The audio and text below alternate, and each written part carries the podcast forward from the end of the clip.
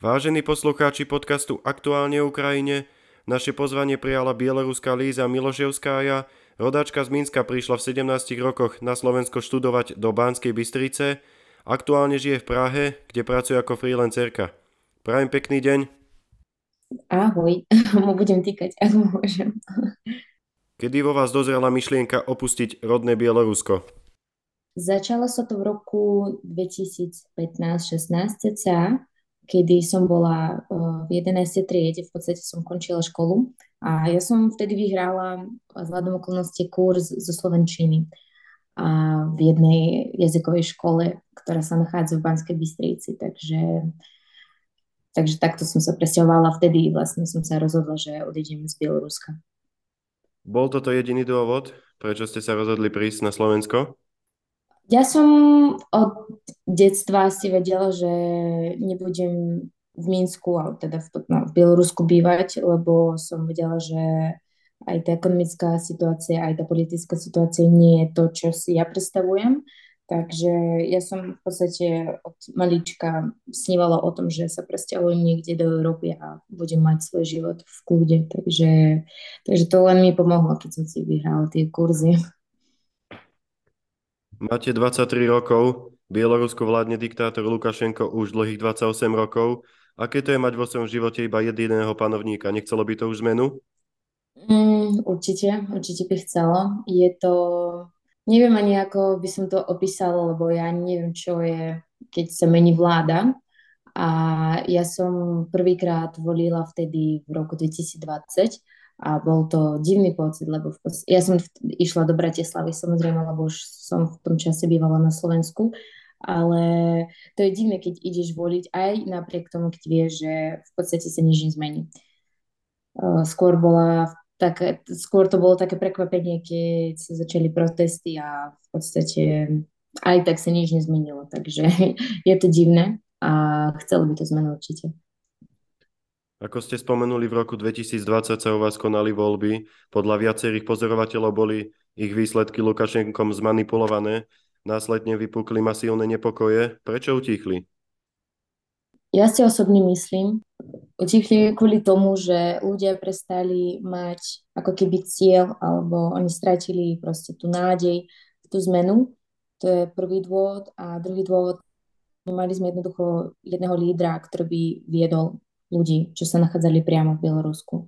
To, to, to si myslím, toto je môj názor, lebo ja som v tom čase nebola na protestoch a je to ťažké odpovedať za ľudí, ktorí videli to všetko, čo sa tam dialo. A aj tretí faktor si myslím je to, že s tým, aký odpor dávali, dávala policia a aké násilie ľudia videli každodenne, ja si myslím, že proste všetci, neviem, nedalo sa to to nejako zvládnuť psychicky a, lebo ten odpor bol naozaj hrozný. Kedy ste začali osobne vnímať, že Lukašenko a jeho diktátorský režim neumožňuje Bielorusom žiť slobodne? Mm, v roku 2010 asi. Ja som mala 10 rokov v tom čase a nevedela som nič o politike. len som niekedy počúvala názory mojich e, rodičov, aj starých rodičov, ale vôbec som sa nezaujímala o to, že čo sa deje až kedy sa nezačali protesty uh, v roku 2010. Vtedy to bolo už také, že chcelo to zmenu. Potom nasledovne na to sme mali uh, ako výbuch v metre, ktorý v konečnom dôsledku už sú aj potvrdené podľa mňa informácie, že to bolo tiež zmanipulované. Takže keď som už cítila aj videla v podstate, že tá vláda robí všetko preto, aby sa udržala, nerobí nič preto, aby naša krajina išla ako keby ekonomicky hore a ľudia prestávali sa zaujímať o ekonomicky, akože o náš trh a nikto nechcel ísť do Bieloruska. Ako napríklad v mojej krajine také zvyčajné obchody ako Zara, Berška sa zjavili v roku 2019 a je to nepochopiteľné, neporovnateľné s tým, ako tieto napríklad obchody sú za v iných krajinách v Európe. Takže neviem, je, je to proste ťažké zo všetkých strán a myslím si, že začalo sa to dávno, len ľudia ako keby si neuvedomovali, že môžeme mať názor a v podstate môžeme aj my niečo zmeniť takto ako národ. Je pravdou to, že prevažná väčšina Bielorusov je proti Lukašenkovmu režimu? Chcela by som povedať hneď, že áno, ale myslím si, že od začiatku vojny sa to trošku zmenilo. Určite, keď boli voľby dva roky dozadu, väčšina ľudí bola a je proti Lukašenkovi. Sú potvrdené informácie zás o tom, že viac ako 70% určite je proti Lukašenkovi a jeho vláde ale teraz neviem si ani povedať úprimne, lebo zás vidím a počujem názory ľudí, čo zostali v Bielorusku uh, a žijú naďalej tam, tak uh, podporujú napríklad Putina a túto vojnu. Takže, ale zase ja si myslím, že to je mm, akože menšia časť ľudí, ktorí sú za, ako sú proti. Voľby v roku 2020 s prevahou vyhrala Sviatlana Cichanovská. Môže ako líderka opozície v exile zohrať v budúcnosti podobnú úlohu ako Volodymyr Zelenský? Ťažko, ťažko sa odpovieť na takúto otázku. Ja si nemyslím, že ona zohrá takú rolu ako pán Zelenský, lebo uh, ten človek sa ocitol v situácii, ktorú nikto nečakal, ale zás uh, ako Tichanovská aj teraz je líderkou v podstate um, opozície zo strany Bieloruska a kvôli jej práci a práci ľudí, ktorí pomáhajú jej. Teraz podstate celá Európa, nielen Európa ako celá, celá neviem, planéta, všetci uh, môžu vidieť aj tú inú stranu. Čiže ona teraz bojuje za to, aby my sme ako národ uh, mali v budúcnosti možnosť, a aby nás ne, nevnímali ako agresorov, ako krajinu agresor, aj keď sme, lebo v podstate z našej krajiny letia rakety. A Bohužiaľ, ja to osobne neviem zmeniť ani tí ľudia, čo sú tam. A takže myslím si, že ona zohrá veľkú rolu, ale zase to záleží len na tom, ako sa to bude meniť, lebo ako ona od začiatku vravela, že ani neplánovala, aby ani neplánovala to, že sa z nej stane prezidentka alebo proste nejako sa dostane až do takejto roli, ale ak naďalej bude robiť svoju prácu, tak si myslím, že to bude mať veľký výkon. Máte v Bielorusku niekoho zo svojej rodiny? Ste s nimi v kontakte? Áno, v podstate mám tam celú svoju rodinu. Mm, do, na Slovensku som sa presťahovala sama v 17. Som s nimi v kontakte samozrejme, mm, ale čo môžem povedať, ten život teraz mm, tam, aj akože ja som z Minsku, je to proste hlavné mesto a tak ďalej. Eh, je ten život ťažký a veľa vecí sa zmenilo a naposledy, keď som bola doma, tak už vtedy bolo cítiť, ako, ako je to ťažké. A hlavne teraz e, za posledný rok odišlo strašne veľa ľudí, predalo svoje biznisy a normálne utekalo z krajiny agresora. Takže je to ťažké zo všetkých strán, ale snažíme sa byť v kontakte a oni sú samozrejme proti tomu, čo sa deje a proste práve, aby sa to nejako zmenilo čo najskôr. Ako oni vnímajú situáciu priamo odtiaľ? Je vidieť ten rozdiel z predvojny a teraz? Určite, určite. A ako obyčajní ľudia, ktorí celý čas pracovali, mali svoj normálny život, cítia to a minimálne z toho dôvodu, že jednoducho nie sú teraz produkty v obchodoch. Tie ceny sa zvýšili o dva, niekedy aj trikrát. Veľa ľudí, napríklad aj tí, čo by chceli odísť, teraz nemajú takú možnosť, lebo všetky hranice sú zavreté. V podstate krajinu úplne oddelili ako aj Rusko. Vypli všetky možné veci, ktoré fungovali a dokonca aj teraz McDonald odišiel z nášho trhu. Takže ako, ja nevrajím, že ja, ja mám trošku iný názor na toto celé a ja chápem, prečo sa to deje. A vôbec nehovorím, že to je tak hrozné ako to, čo sa deje na Ukrajine. To je neporovnateľné a nepochopiteľné, ale určite cítite ten rozdiel. On je obrovský a hlavne pre tých ľudí, čo aj bojujú teraz proti tomu. Mm, napríklad zmenilo sa aj to, že v porovnaní s rokom 2020, kedy chytali ľudí a dávali ich do väzenia, tak teraz napríklad sa to sprísnilo ešte oveľa viackrát a ľudia jednoducho, jednoducho aj, aj keď prejdú hranice s Polskom, tak teraz ich chytajú na hraniciach a oni môžu ísť rovno do väzenia za to, že niekedy pridali nejaké komentár na Instagrame, alebo prednedávno som čítala noviny o tom, že uh, zadržali ženu, ktorá mala exkurziu a viedla ju v bieloruštine, čo je náš rodný jazyk v podstate. Takže teraz sa to zhoršilo ešte viac. Aj tí ľudia, čo stále sú v Bielorusku a snažia sa bojovať s tým režimom, je to neuveriteľné, aký odpor zás ide zo strany policie a čo všetko robí vláda, lebo sa bojí. Takže to cítiť, áno. Ako ste povedali, situácia v Bielorusku je veľmi zložitá. Plánuje vaša rodina zostať aj naďalej? Bohužiaľ áno. A to nie je z toho dôvodu, že, že oni to chcú, že tam je skvelý život, ale je to skrz to, že jednoducho nemajú takú možnosť uh, finančnú sa presťahovať, lebo teraz na to, aby oni prešli jednoducho hranice, potrebujú mať v pasoch víza, ktoré teraz nedá sa získať len tak ďalšia vec, oni celý život žili v krajine, ktorú milujú ako takú, milujú kultúru, majú celý život nastavený, máme tam starých rodičov, ktorí sa treba starať. Ako moja rodina chce zostať, ak by, neviem, keby, ak by sa tam začala vojna, tak myslím si, že by sa ten názor zmenil ale momentálne takto sú nastavené, nastavení s tým, že ja mám ešte mladšieho brata, ktorý by tiež chcel odísť, keď bude trošku starší. Takže jediné, čo môžem ja urobiť, tak pomôcť svojmu uh, bratovi. Ale rodine nie, lebo nechcú. Ako sa dá vysporiadať žiť s tým pocitom, že nemôžete povedať svoj názor? Vás sa to možno priamo netýka, ale vašej rodiny áno.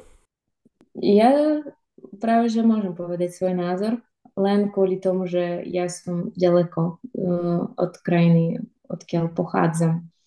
No je to divný pocit, keď napríklad otváram nejaké stránky na Instagram alebo v Telegrame a chcem pridať svoj komentár alebo svoj názor, jednoducho si povedať, čo myslím, ale potom na chvíľočku zastanem a porozmýšľam dvakrát, lebo začínajú také myšlienky v mojej hlave, Mm, neviem, ako keby proste vyskytnú také myšlienky ako to, že a čo keby pôjdem jedného dňa do Bieloruska alebo o rok sa rozhodnem tam ísť a stále sa tá vláda nezmení a potom to odrazu uvidia.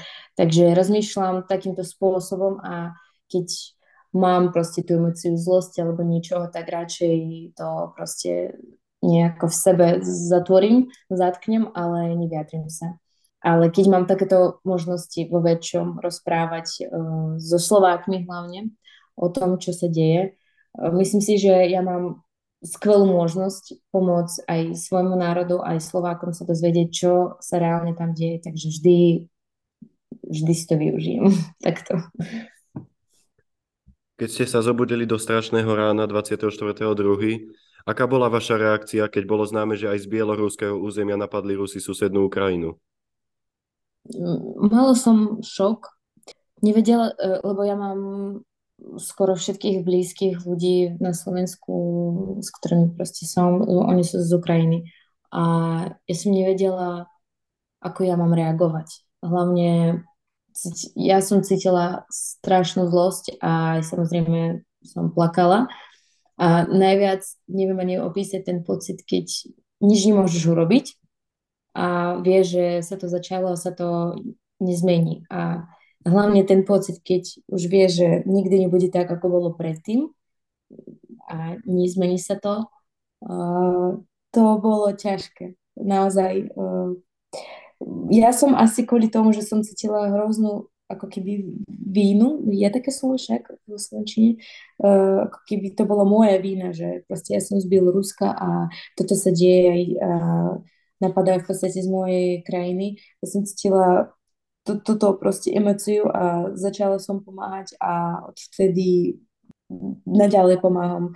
Teraz už viac z finančnej stránky, lebo je tých utečencov menej, ale budem robiť všetko preto, aby keď viem, že môžem pomôcť, tak pomôžem a je to taká téma, že nikdy nás asi neobíde a vždy bude pri nás, takže takto. Je hrdinská odhodlanosť Ukrajincov a ich boj za slobodu príkladom aj pre vás, Bielorusov? Určite pre tých Bielorusov, ktoré vojujú na strane Ukrajiny. Ja si myslím, že táto vojna rozdelila všeobecne ľudí a aj rodiny a pre viacerých, no takto, pre nikoho to, čo robia Ukrajinci teraz je motivácia a nádej na to, že aj v našej krajine sa môže niečo zmeniť, ak budeme takí silní, ako sú Ukrajinci. Pre ostatných to, čo robia oni teraz, je ako neviem, fašizmus a oni sú nacionalisti a neviem čo všetko. Takže ja som za tú prvú uh, stranu, samozrejme, a si myslím, že áno, je to krásny príklad toho, čo sa dá urobiť, ak chcete proste mať slobodu a ak chcete mať slobodnú krajinu, tak presne toto je príklad, že čo treba robiť. Jednoducho bojovať. A to nie je mm, jednoduché rozhodnutie pre viacerých. Teraz sme, si myslím, všeobecne ako ľudstvo tak nastavení, že radšej sa zavrieme od všetkého a budeme sa tváriť, že sa nič nedieje. Mm, namiesto aby sme rozprávali a bojovali za svoje názory. Bohužiaľ. Ako ste spomenuli, na strane Ukrajiny bojujú od začiatku vojny aj Bielorusi. Je toto jeden z dôkazov, že Bielorusko tiež nechce ruský diktát? Určite, určite každý človek je egoista a aj sami bojovníci alebo teda um, ľudia, čo bojujú na strane Ukrajiny, hovoria o tom, že teraz je dôležité, aby sa vyhrala vojna a aby Ukrajina bola slobodná, ale ďalší krok pre našich vojakov bude to, že budeme oslobodzovať našu krajinu. A ak teraz dokážeme Ukrajine, že sme proti tomu všetkému, že sme proti Rusku, tak možno bude väčšia podpora zo strany Európy a ostatných krajín a je, konečne pochopia, čo je diktatúra a kto je Lukašenko a Putin. Takže určite jedným z dôvodom, prečo sú tam teraz, je to, že potom sa plánuje oslobodenie našej krajiny. Myslíte si, že ak Ukrajina vyhrá vojnu nad Ruskou ríšou zla, tak aj v Bielorusku svitne na lepšie časy? Áno, lebo kým existuje Rusko v takej podobe, aká je teraz, nebude existovať slobodná Ukrajina a slobodné Bielorusko. Bohužiaľ, to je realita. Kým sú vo vláde tí ľudia a kým ten systém je taký, aký je, nič sa nezmení. A presne preto Ukrajina teraz bojuje a zomierajú ľudia každodenne, lebo oni chcú, aby oni boli slobodní a oni nechcú, aby existovalo Rusko, lebo to, čo sa udialo, si myslím, je taký najdôležitejší, ako keby potvrdenie, je to najdôležitejšie potvrdenie toho, že čo spôsobuje Rusko, keď jemu dáte moc. Aktuálne sa veľa hovorí o zapojení Bieloruska priamo do vojny. Máte o tom nejaké informácie? Môže sa to stať? Nemám o tom informácie, ale vzhľadom okolnosti presne teraz som predtým, ako sme e, začali tento podcast, pozerala video o možnostiach nástupu e, Bielorusov na Ukrajinu a tá možnosť bohužiaľ je, aj vojaci o tom rozprávajú. Stále dúfam, že sa to neurobi, lebo ak sa to robí, ak sa to stane, tak Lukašenko skončí hneď.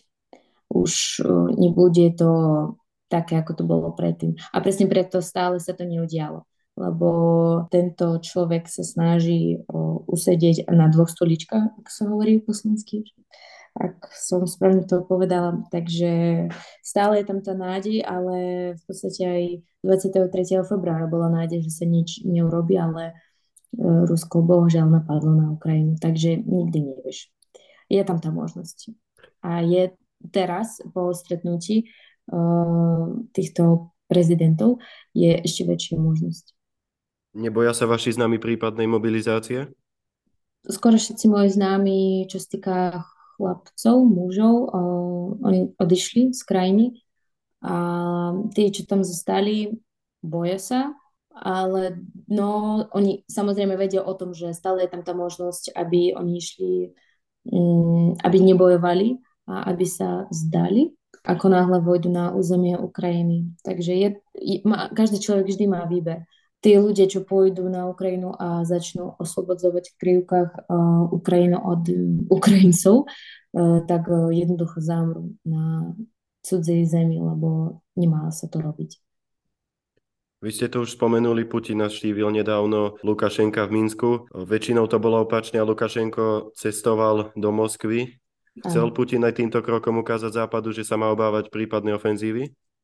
Úprimne neviem, čo chcel týmto krokom docieliť. Uh, myslím si, že on išiel aj kvôli tomu, že potrebuje tú pomoc zo strany Lukašenka, čo za posledné roky nebolo až tak potrebné, lebo väčšinou náš prezident potreboval pomoc, hlavne finančnú, aj podporu. Takže to bol podľa mňa skôr taký uh, krok uh, pomoci, alebo teda neviem, ako by som to pomenovala, lebo po tom stretnutí aj začali byť také informácie, že sa zvýšil počet prichádzajúcich um, aj mobilizovaných, aj uh, techniky, ktorá sa preváža cez Bielorusko na Ukrajinu.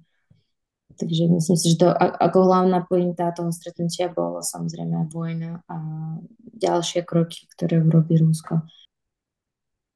Čo vo vás vyvoláva obdivuhodná ukrajinská morálka a jednota v boji proti ruským okupantom?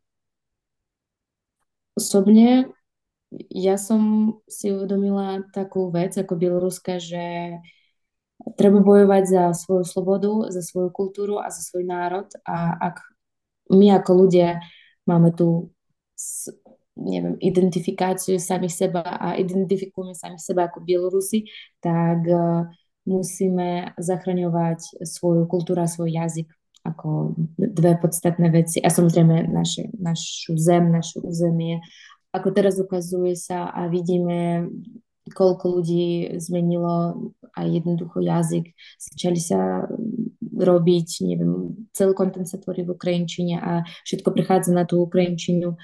Ľudia si uvedomili, že oni sú iní, toto je iný národ s inou históriou a nesmieme zabudnúť na našu históriu, nesmieme zabudnúť na to, že toto je náš národ a musíme za to bojovať, aby sme boli slobodní, tak myslím si, že to je taký aj pre nás, pre mňa hlavne príklad toho, že ak ja hovorím o tom, že som bieloruská, tak musím aj niečo robiť preto, aby som bola pyšná na to, že som takáto.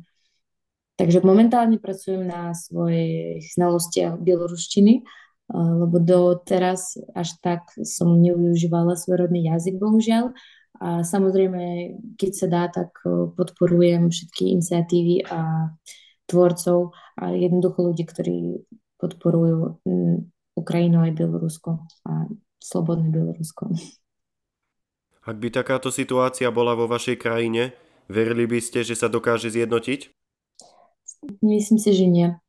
A chcel, na začiatku vojny som bola úplne istá, že Áno, to, by, to isté by sa dialo aj u nás, ale mentalita našich ľudí a celkový mindset nastavený v mojej krajine je úplne odlišný od toho, čo majú Ukrajinci.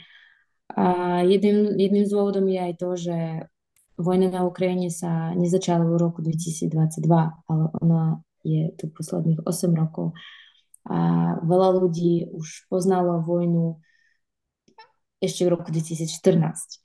Takže nedá sa to ani porovnať a myslím si, že keby Rusi vošli na územie našej krajiny, tak je tam tá možnosť, že jednoducho by sme sa vzdali našej krajiny a boli by sme pod okupáciou. V podstate už teraz sme pod okupáciou, ale o tom sa nerozpráva a hlavne nikomu to chyby nevadí. A ak vadí, tak nikto nič nerobí preto, aby sa to zmenilo. Jednoduchšie je pre nás odísť, lebo keď celých 28 rokov celý národ týra jeden človek, ktorý je na čele krajiny, tak uh, lepšie bude pre človeka jednoducho odísť z tej krajiny a začať tvoriť a teda nejako nastavovať svoj život niekde inde a nesnažiť sa robiť nejaké zmeny, ktoré potom privedú k tomu, že bude sedieť vo vezení. Alebo zomrie, lebo aj také sú um, situácie. Zaujímali ste sa o situáciu od roku 2014, kedy vypukla vojna? Ja som bola, vtedy som mala 14 rokov. Ja som nesledovala to až v takomto rozsahu, ako sa sleduje teraz. Samozrejme, nemali sme toľko tých informácií a všetko, čo sa, o čom sa rozprávala, tak to išlo cez telku, skrz to, že naše noviny uh, sú podporované Ruskom a je tam iba propaganda. Celá, celá televízia je proste pod uh, prezidentom, samozrejme, a nie sú tam nezávislé médiá, uh, nemáme proste nezávislé médiá v Bielorusku od roku 2020 vôbec. Takže aj v tom čase, keď sa to ukazovalo, tak skrz skrz niečo som videla, že sa okupoval Krym a už vtedy mi to bolo nepochopiteľné, že z akého dôvodu iná krajina napadla na druhú krajinu, zobrala jej územie a tvári sa, že je to v pohode. Ale pravdu hovoriac, nesledovala som to až tak, ako, ako teraz. Ani nechápala som, že čo sa deje. Hlavne vôbec sa o tom nerozprávalo a keď sa o tom rozprávala aj v škole, tak eh, naši učiteľe boli veľmi prísni v tom a vždy ukončili takéto debaty. Čiže celý môj život, ako si myslím aj život ľudí, ktorí boli okolo mňa, budoval sa takým spôsobom, aby sme jednoducho nemali svoj názor, ani politický, ani akýkoľvek iný. Lebo všetko, čo uh, nie je také, ako musí byť, a ak tvoj názor sa odlišuje od toho názoru, ktorý by mal byť zas, tak e, je to zlý názor a nemôžeš ho mať. A bolo to takto, ako táto filozofia, e, ako mala som túto filozofiu takzvanú celý svoj život, kým som neprišla e, na Slovensko. Sú ešte v Bielorusku nejakí opoziční politici, ktorí majú iný názor ako Lukašenko? Alebo ich už eliminoval? už neexistuje ten priestor. Väčšina ľudí, ktorí mali iný názor ako vláda, e, sú momentálne vo vzení alebo e, odišli z krajiny. My vôbec nemáme opozíciu, ktorá sa nachádza priamo v Bielorusku. Ak sa nachádza priamo v Bielorusku, tak buď o tom ešte nevie vláda, ale ako náhle sa o tom dozvie, tak sa to vyčistí. Ako sme úvodom spomínali, 5 rokov ste žili a študovali na Slovensku. Ako sa vám páči naša krajina? A dneska, keď som čítala otázky, som rozmýšľala, že tak sa mi páčilo, že som sa presťahovala, ale nie, naozaj Slovensko bolo a je pre mňa stále, však ja sa tam vždy vrátim. Uh, je to krajina, ktorá mi naozaj pomohla a dala mi krásny štart do života a som neskutočne vďačná a ja som úplne isté, že neviem, páči sa, páči sa mi veľmi Slovensko. Aj to, že teraz rozprávam v podstate po slovensky a ako som prišla, nikdy som nemala nejaké zlé situácie s ľuďmi. Vždy mi každý človek pomohol, aj keď som sa rozprávala so Slovákmi a vravela som, aký ste dobrí ako ľudia, ako národ, tak mi jednoducho Slováci nevedeli, že čo. Ale naozaj uh, mala som len dobré spomienky a mm, aj uvažujem nad tým, že v budúcnosti, neviem, čo sa bude diať v živote, ale to by určite bola jedna z krajín, kam by som sa rada vrátila. Ktorý kút Slovenska ste si najviac oblúbili? Banskú Bystricu. Uh, bývala som tam 5 rokov a je to môj druhý domov, naozaj. Najviac sa mi páčilo na Banskej Bystrici to, že je to aj síce malé mesto, ale krásne mesto, veľa je tam naozaj dobrých ľudí a dal sa tam urobiť veľa vecí. Aj to, ako sa to teraz zlepšuje e, každodenne, mm, to, že tam je krásna príroda. Sice som nikdy nebola ako napríklad lyžovať, ale bola som v horách. Videla som aj e, štrbské pleso dokonca, takže som na seba celkom pyšná. A nikdy som nebola v Košiciach. Ja si myslím, že som bola tak na západe a v centre Slovenska, ale Banská Bystrica je môj top 1. Viete veľmi dobre hovoriť po slovensky. Bolo pre vás zložité naučiť sa náš jazyk?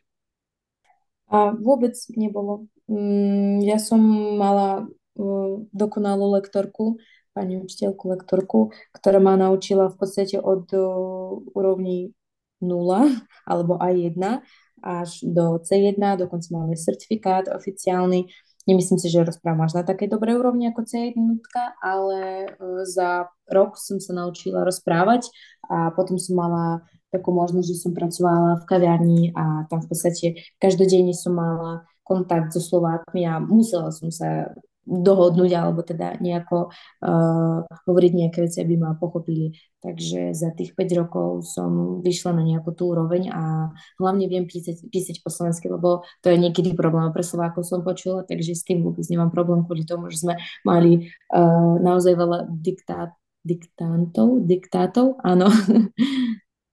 Čo vám robilo najväčší problém sa naučiť? Asi slovíčka niektoré. Ja som mala problém si zapamätať slova ako vyslovenie slova ako napríklad víla, víla, čo sú úplne odlišné ako keby uh, veci, uh, tak uh, to vyslovenie bolo ťažké a v tom písaní som vždy mala problém s dlžňom a s Y, ale to asi má každý.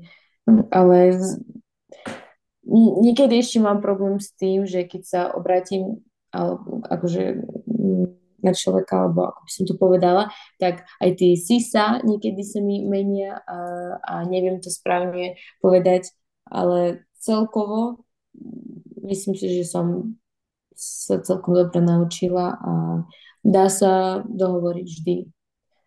s, tým, s týmto vôbec nemám problém. Keby mi, keby mi nechápu, tak vždy si nájdem nejaký iný, nejaké iné slovo, aby sme sa mm, nejako pochopili. Aktuálne žijete a pracujete v Prahe. Bola práca hlavným dôvodom, čo vás priviedlo do tohto mesta? Mm, skôr nejako áno. V podstate ja mám takú prácu, že robím viac pre Slovensko ako pre Česko, ale hlavným dôvodom bolo to, že ja som z veľkého mesta a bývanie v, také, v takom malom meste, kde je menej ako 100 tisíc obyvateľov, ma jednoducho zabíjalo, aj skrz to, že to, áno, bolo to super, skvelé, krásne, ale chcela som mať viac možností a chcela som stretávať viac nových ľudí a uh, chýbala mi tá rozkovriaca komunita. Okrem toho po covide uh, bolo ťažko nejako keby sa vrátiť do toho normálneho životu a strašne pomaly sa otvárali nejaké nové reštaurácie alebo nejaké nové miesta a Chcela som zmenu. Dá sa porovnať hlavné mesto Česka s Mínskom? Uh, určite nie infraštruktúrou, ale áno, myslím si, že dá sa, lebo je to takisto ľudí, ako v Bielorusku, v Minsku je trošku viac obyvateľov, ale je to veľa ľudí, je to veľa národností, je to um, také internacionálne a hlavne mne sa páči to, že je tu metro napríklad, čiže veľmi rýchlo sa dostanem tam, kam potrebujem je tu všetkého veľa a hlavne veľa možností. Nemusím uh, študovať tak rýchlo češtinu, aj keď je to v procese samozrejme. Uh, skrz tú slovenčinu rozumiem všetkému, ale môžem sa dohovoriť po anglicky a je tu naozaj veľa Ukrajincov, aj Bielorusov, aj Rusov, takže tie znalosti sa um, ako keby, neviem, prichádza proste do môjho života skoro každý, každý deň, takže to ma tiež veľmi teší. Česi a Slováci vás prijímajú v pohode, keď zistia, že ste z Bieloruska? Úprimne Stretli ste sa aj s negatívnymi názormi? Skoro som vôbec nestretla mm, Čechov a hlavne nedošlo do momentu, aby sme sa rozprávali na nejakú politickú tému. Ehm, naozaj za tých pár mesiacov, čo som tu, tak Väčšinou som sa stretávala s ruskovriacimi alebo s Čechmi len pracovne. To nikdy nemal problém s tým, že som z Bieloruska. Ak v Bielorusku začne demokratický proces, vrátite sa naspäť domov? Nie, nevrátim sa. Takéto odpoveď je kvôli tomu, že tento proces, ak sa začne, alebo keď sa začne, budeme pozitívni, bude to trvať naozaj dlhé roky. A tým, že ja som odišla, keď som bola ešte ako tínedžerka, ja, ja nemám tam nič vybudované. Uh, hlavne tu v Európe, na Slovensku, uh, mám vybudovaný život a viem jednoducho, ako fungujú veci tu viac, ako tie veci fungujú alebo fungovali v Bielorusku. Takže bolo by to pre mňa krok späť. Uh, ak by to bol nejaký iný dôvod, ktoré by bolo spojené hlavne s mojou rodinou, určite by sa môj názor zmenil, ale momentálne e, nemám to v pláne. Takže Praha bude aj naďalej vašim domovom? Momentálne. Áno. Uvidíme, čo život priniesie, ak nespadne bomba alebo meteorít, neviem. Ďakujeme vám za úprimné odpovede a želáme šťastné a veselé Vianočné sviatky vám i všetkým dobrým ľuďom v Bielorusku, ktorí túžia po slobode. Ďakujem, ďakujem aj ja a išties ne visai vienas